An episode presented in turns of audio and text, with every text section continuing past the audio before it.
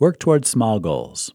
More often than not, we look for big things to celebrate, and we fail to look at all the small things that add up. You don't have to be a superhero or an Oscar recipient to celebrate your accomplishments.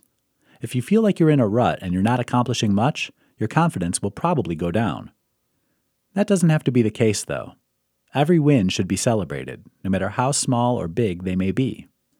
So that means you should start by setting yourself up with a set of small, attainable goals. Each time you accomplish one of those goals, you'll begin to restore that confidence in yourself. It's a gradual process, so be patient about it. Start small, and you'll be celebrating all kinds of accomplishments in no time.